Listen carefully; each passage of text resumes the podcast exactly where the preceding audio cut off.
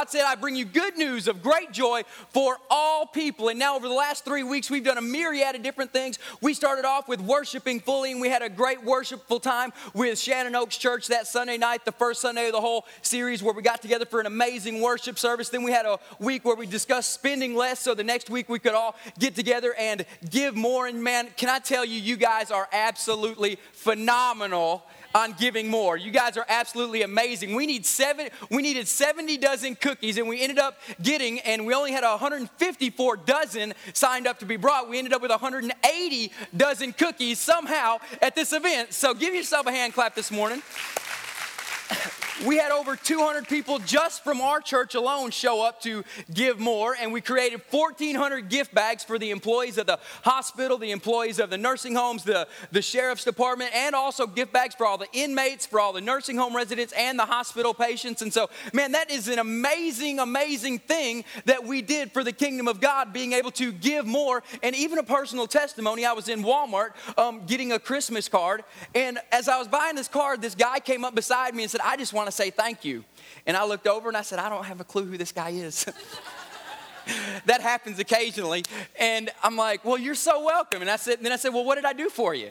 And he looked at me and he said, I work at the hospital. And I am not a patient, but I'm one of the employees that was working that shift when all three of your churches came in that night. And I was not having the best of days. And they came in and gave me this piece of paper. And when I opened it up, there was a gift card inside and a candy cane, and it just showed that what I do really does matter, and people really are taking notice. And so I want to say thank you. And so give yourselves another hand clap this morning for the awesome job of, of giving more. And, and, the outreach that we have in, in this community that we're in. And so today, as we've met the challenge of worshiping fully, as we've met the challenge of spending less, as we definitely met the challenge of giving more, today the biggest challenge of all is going to be out there. The biggest challenge of, that we ever face as a believer is staring us right in the face, and that is the challenge in the midst of trials, adversities, temptations, anger, fits of rage to love all. To love all. I saw Facebook blow up this week because of a certain situation that happened and, and what a certain so and so said, and everybody came to the defense of one side or the other side. And, and I began to stop and I began to wonder it's like, how great of a setup is this? for my Sunday morning message. Thank you, Phil Robertson. Amen. I appreciate you. Because in the midst of this, as believers, we're faced with the challenge of even when people don't like us and think we're, and they don't even want to tolerate our views or our belief, we're going to have to step out there and love them. We're to have to begin to love all in every circumstance, in every situation. And what I love most about the Bible is the Bible says, Jesus said this in this life, you will have trouble. And Christians are shocked when it happens. in this life, you will have trouble. And then when it comes against us, we're like, what? Are you kidding me, God? I wasn't ready for this. Why not? He said it's going to happen. And in fact, get ready because it may get a lot worse in the future. And I don't want to say will because I'm just going to like let you slide into that and realize that it will get a lot worse in the future. But it gives us the perfect, perfect opportunity this morning to talk about loving all and when we begin to love all, we got to begin to understand what that really means. And a lot of people are thinking, Pastor, I really don't have time to love all. I don't have time to love all because you know how busy the Christmas season is. We got shopping, and then we got food, and then we got shopping, and then we got Christmas parties, and then we got church, and then we got shopping, and then we got shopping, and you know, we got to finish shopping. And that's kind of how the Christmas season goes. And in my household, I'm wondering when we're going to quit shopping. and finish shopping. And I'm sitting here thinking, Lord Jesus, I'm so glad you came and I'm so glad you were born, but I'm so glad when this day's over. And I know that sounds ugly because here's the reason holiday busyness is nothing more than misdirected potential. And when we are distracted with the shopping and the cooking and the shopping and the eating and the shopping and the Christmas parties and the shopping and the work parties and the shopping and the church services and the shopping and the shopping and the shopping, we have so much misdirected potential that we could be using to love all. And loving all, like we talked about last week, is not just doing stuff for people, it's intentionally doing something to people to have a profound impact on their life. And if you missed last week's messages, I don't have time to recap it all. So there's a CD out there, load it on iTunes, listen to it straight off the web, whatever you want to do, twbcss.com, catch up on it. But if we're going to be serious about giving more and loving all, it's going to be because we're going to be intentional about it. And in the Christmas days of holiday busyness, which is nothing more than misdirected potential, where do we find time to stop and actually love all? To show love to those who need to be loved on. It amazes me that we, we as Christians celebrate this time of year more than anything else, yet it's the time of year when suicide rate is the highest. Do we understand the problem? If we're truly loving all and not worried about our misdirected potential, maybe the suicide rate will start to come down in the next couple years. I pray it does, especially in the region where we have an effect as TWBC because we're going to begin to focus our potential on loving all and not holiday busyness. Because holiday busyness consumes us. But think of these three things. Everybody say time, money, and energy. Think of how much time, money, and energy we've spent since just the day after Thanksgiving. Since just the day after Thanksgiving this year, how much time, money, and energy we've spent doing stuff for people rather than loving all to people.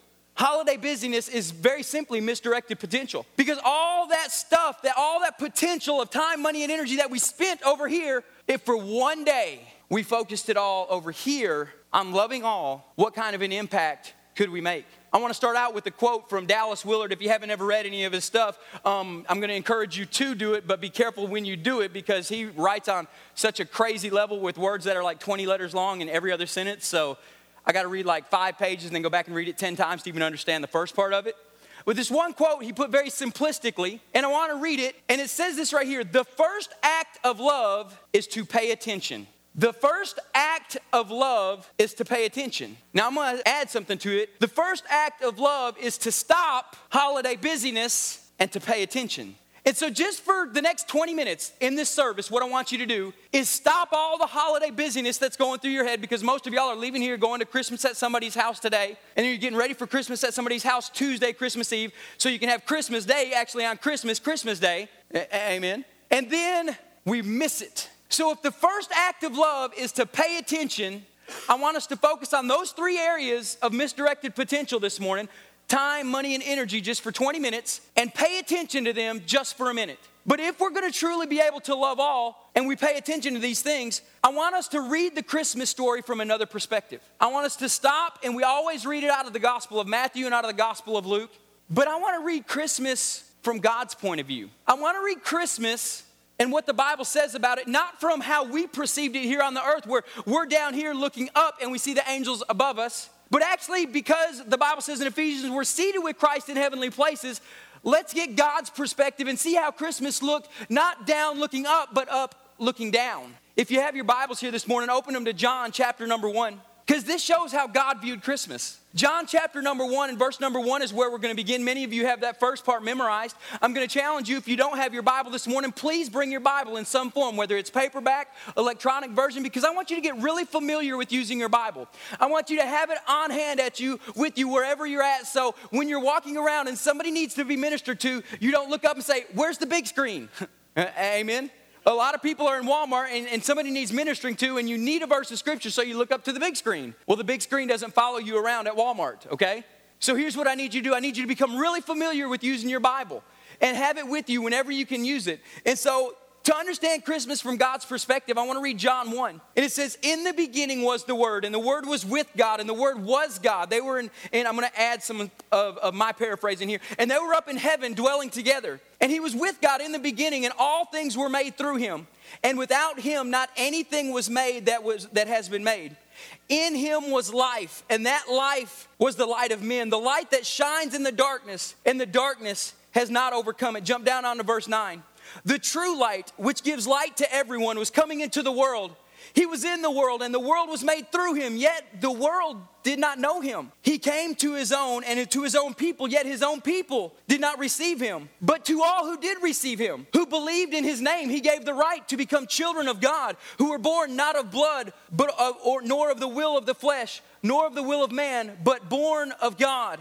And the word became flesh and dwelt among us. And we have seen his glory as of the only Son from the Father, full of grace and full of truth. Verse 16, from his fullness we have received grace upon grace. For the law was given through Moses, grace and truth came through Jesus Christ. See, God had a whole different perspective of Christmas Day than we did. Our Christmas perspective always starts out that there was a young lady named Mary, and she was pledged to be married to a man named Joseph. And before they were married, she ended up be, uh, uh, having be conceiving a baby by the Holy Spirit. And and she was and they went to uh, the town of Bethlehem, and she was uh, in a stable, and the baby was born in a manger. And the the skies opened up, and the heavenly host Christmas choir said, "Glory to God in the highest." And we always read about it from that perspective. But God's perspective was this God's perspective of Christmas was, I love them. Not just some of them, all of them. And as we're talking about loving all today, and how the first act of love is to pay attention. And if we really begin to stop and pay attention to three main areas of our life since Thanksgiving moving forward the time, the money, and the energy that we spent think how much Christmas would look like God's version of Christmas rather than Hallmark's version of Christmas. Think how much Christmas would actually change and be rearranged and, and things would be different in our lives. And so, as we talk about time just for a minute, God did not just do something for you, He did something to you when He sent Jesus Christ, His one and only Son. God did not just do something for us when He sent a Savior, He did something directly to us. God said, in the midst of all the time, of all eternity that I have, God said, I am the Alpha, I am the Omega, I am the beginning, I am the end. I contain time. Time does not contain me, God says. Amen. See, a lot of people get, uh, get upset with God because they don't work on our time. Listen, God can't work on our time, He's outside of our realm of time. Amen? It, it, God, if He began to work on our time, would have to encapsulate himself once again like Jesus, come down in the form of flesh again, and live here on this earth again. So when God said, I'm coming down in the flesh by myself, He didn't do something for us, Jeff. He did something to us. He said, It's not good enough for me to sit up here and show them signs in the heavens, send prophet after prophet that they're not going to listen to. I can't do something for them anymore. I've got to do it to them personally. So God decided this. He didn't decide He would stop time, He decided, I'm going to split time. I'm gonna split it between BC and AD. I'm gonna stop and I'm gonna make such a mark to the people I love. I'm gonna come to them in person. I'm gonna stop time. And he stopped time, and now we have BC and we have AD. And for 33 years, Christ walked upon this earth. And as he walked upon this earth, time and time and time again, he was ministering, he was loving, he was healing the sick. He was taking care of the needy and the poor. And I find it really ironic when the sinful people came to him, he didn't condemn them, he loved them even more. Amen. He loved them even more because he realized these are sheep without a shepherd. And his love and his compassion made him come down and stop time and split time between BC and AD. But what if God just decided doing something for us was good enough and he didn't want to do it to us? See, the one thing about God is he is longing for a relationship with you. He's longing for a relationship to love on you and to be personally acquainted with you. God didn't see it good enough to just sit up in heaven anymore and let time go by. God said, I'm gonna stop all this business and I'm gonna show all the world how powerful I am. I'm even gonna split time, BC and AD. And I'm gonna come down and I'm gonna do something to them that will change the world that they live in. When is the last time? I'm not asking you to stop time in the globe and split BC and AD again, but when is the last time you stopped your timeline? You stop your timeline to simply love somebody. I get this, I get this common statement all the time. Pastor, so and so's been on my heart. How are they doing? Pastor, I've been missing so and so. How are they doing? I don't know, call them. And what I find really ironic is you'll text me to find out how somebody else is doing and have a conversation with me about so and so and ask me how they're doing when it would have been a lot quicker just to text them.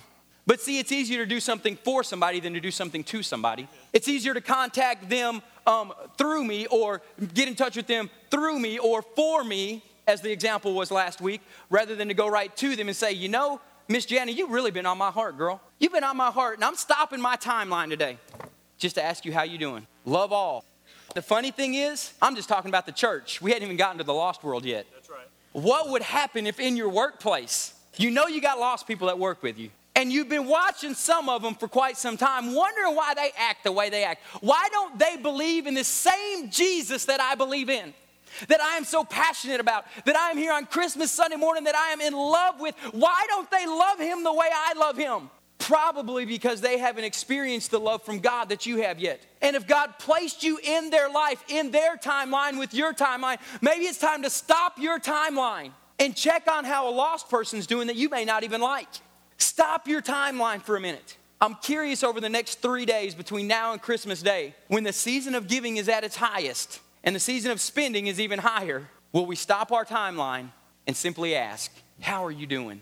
See, Jesus didn't, God just didn't want to stay up in heaven. He said, If Christmas is going to become real, I'm going to come down there and personally ask them how they're doing, see what's going on in their life. I'm going to stop time, I'm going to split it right down the middle. And what if all the time we spent driving down the road to shopping mall to shopping mall to shopping mall, however many trips you've made between here and Rockwall in the past three weeks, however many trips you made between here and Allen and Frisco and uh, Mesquite and all these Garland, all these other places you love to go shopping, how many times did we stop our timeline, split time to come into the life of somebody who doesn't know Jesus? The reason I ask that is because God decided to stop time, split time, and to come into our life because we didn't know Him anymore. We just read it. He came to His own people, and His own people didn't know Him. When are we going to stop our timeline and go to somebody who doesn't know him? Let's talk about money just for a minute. Everybody say money. money. You can smile when you say money because I'm not taking up an offering right now, okay? Usually you say money in church, everybody gets a frown. No, we're not taking up an offering right now. So you can say money and smile. And I pray you got lots of it to be generous with. Amen. Let's talk about money and how much money have we really spent on loving all and how much money have we really spent just doing stuff? Name me three Christmas gifts that you got last year. Anybody, stand up and just name them. See how much time has we really spent? Boots, jeans, from who? There you go. You got a good boyfriend. All the other ladies are like, honey, boots, jeans, come on. Here's the thing most of us, if we really sit down to it, we can't remember what we got last year. We, most of us don't even have a clue what we got last year. I mean, I can generically say clothes because I get clothes every year. That's all I ever get. What, the, whoa, whoa, whoa. I didn't say that as a bad thing. You guys act like I'm doing something wrong here. In fact, if you would know when we go shopping, I'm like, honey, let's go over here and here. So clothes is not a bad thing for me, okay? Now here we go. Most of us can't remember what we spent our money on. Most of us can't remember what we got. So I'm gonna ask you, did you spend your money loving all or did you spend your money doing stuff? Better yet, husbands, what did you get for your wife for Christmas last year? Most of us can't remember what we even bought our spouse last year unless we spent an insane amount of money, okay? And I'll just tell myself, honey, I don't remember what I got you last year. And she's trying to remember. and we're the pastors, come on. And so, in this, did we spend money loving all or did we spend money doing stuff? And my heart begins to break because I know out there there's people who are in need of a lot more than a $5 gift bag. And I love how we gave more this year. But I'm gonna ask you, in the true spirit of giving more, did you not spend the money on your kids that you were gonna spend on your kids to buy one of these? I didn't. I simply came up with extra money. Nobody in my house is going without a present because I bought a present for somebody else. Do we understand the point that I'm getting at here on giving more? See, the understanding of this comes down to this. If God knew the answer to our problems was money, He would have sent Jesus as an entrepreneur. If God knew that money was to save the world, He would have made Jesus an entrepreneur. The Bible says, Unto you, born this day in the city of David, I've sent a Savior not an entrepreneur. He said, I sent a Savior to you. And so, in the midst of loving all, God didn't send us uh, to people that, or God didn't send us a person with a bunch of money to try and buy us out of our need. He sent us a Savior to love us out of our deficit of sin debt. Did you catch that? He sent us a Savior to set aside all the things that the world would look at of what do we need in a king? What do we need in a Savior? He said, I'm going to show you what a Savior is. And He sent Jesus Christ in earthly form, the Word of God made flesh, to save us from our sins, the Bible says. And in the saving us from our sins, we think all the time in the church the answer is more money, more money, more money. No, the answer is not more money. The answer is more Jesus, more Jesus, more Jesus, more Jesus. And heaven forbid, amen. Give God a hand clap of praise this morning.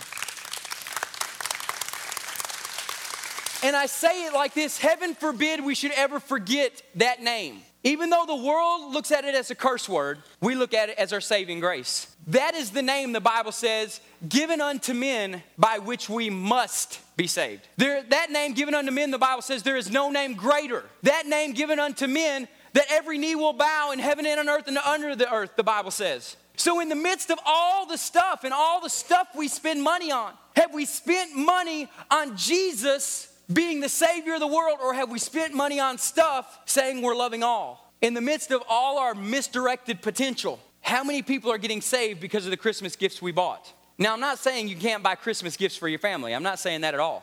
I'm just showing the potential that's really in the church. I'm showing the potential that's really in the body of Christ. If we wanted to, as the body of Christ, as much money as we spend at Christmas time, and, and this is the reason that uh, the day after Thanksgiving is called Black Friday, it's because when businesses that are retail business, they operate in debt all year long until that one day of the year, and they sell so much stuff that one day of the year, it brings their books from the red to the black. It brings them from a place where they're failing as a business to being in a place where we are blessed as a business. And if all that potential of all that money will bring businesses, huge businesses, from the red to the black, think of the potential of the church. If we really wanted to, we could change the world. Uh, if we really wanted to, if we set our heart to it to love all, it would not be impossible to change the world. The amazing thing is that God says, I've given you all this potential. And, church, I'm gonna ask you today is your holiday busyness just misdirected potential for what God says I can do to you and through you in the world that we live in. Everybody say this last word with me. Say time. You know, you can't buy time. You can't make more time. Damon, we both got 24 hours in every day, how you use it and how I use it. You know, when we use it and spend it, it's gone. We can never get it back. Time. We got time and we split BC and AD. We got money. And what we do with all this time and all this money, what do we expend the most? Energy.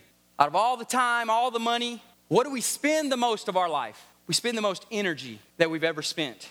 We've spent it in the form of gasoline. We spent it in the form of staying up late at night. We spent it in the form of we got to buy more coffee because we stayed up too late last night. Now we got to get up early in the morning. Red Bulls, if you like them, five hour energies for some of you. And we've expended all this crazy amount of energy. But have we spent this crazy amount of energy doing stuff, or have we spent this crazy amount of energy loving all? Have we been doing stuff, or have we been loving all with all the energy that God has given us. The Bible says this, and the word became flesh and dwelt among us. What I love most about reading that verse is I read that God expended energy on us. God didn't just stop time. God didn't just realize that they needed more than money, they needed a Savior. God spent from His own self energy to come here in the form of a man.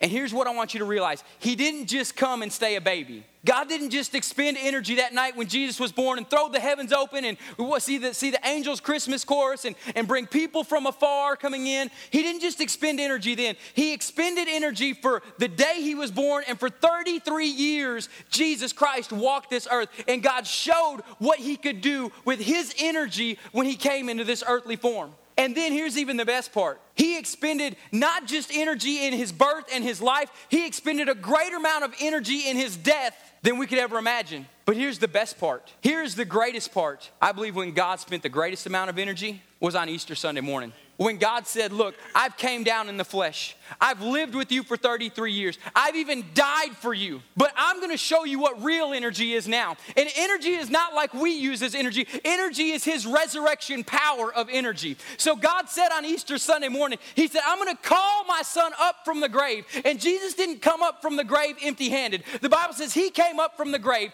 and He held the keys of death and hell and He led captivity captive and He brought the captives freedom all at the time when God said, Come forth out of the grave.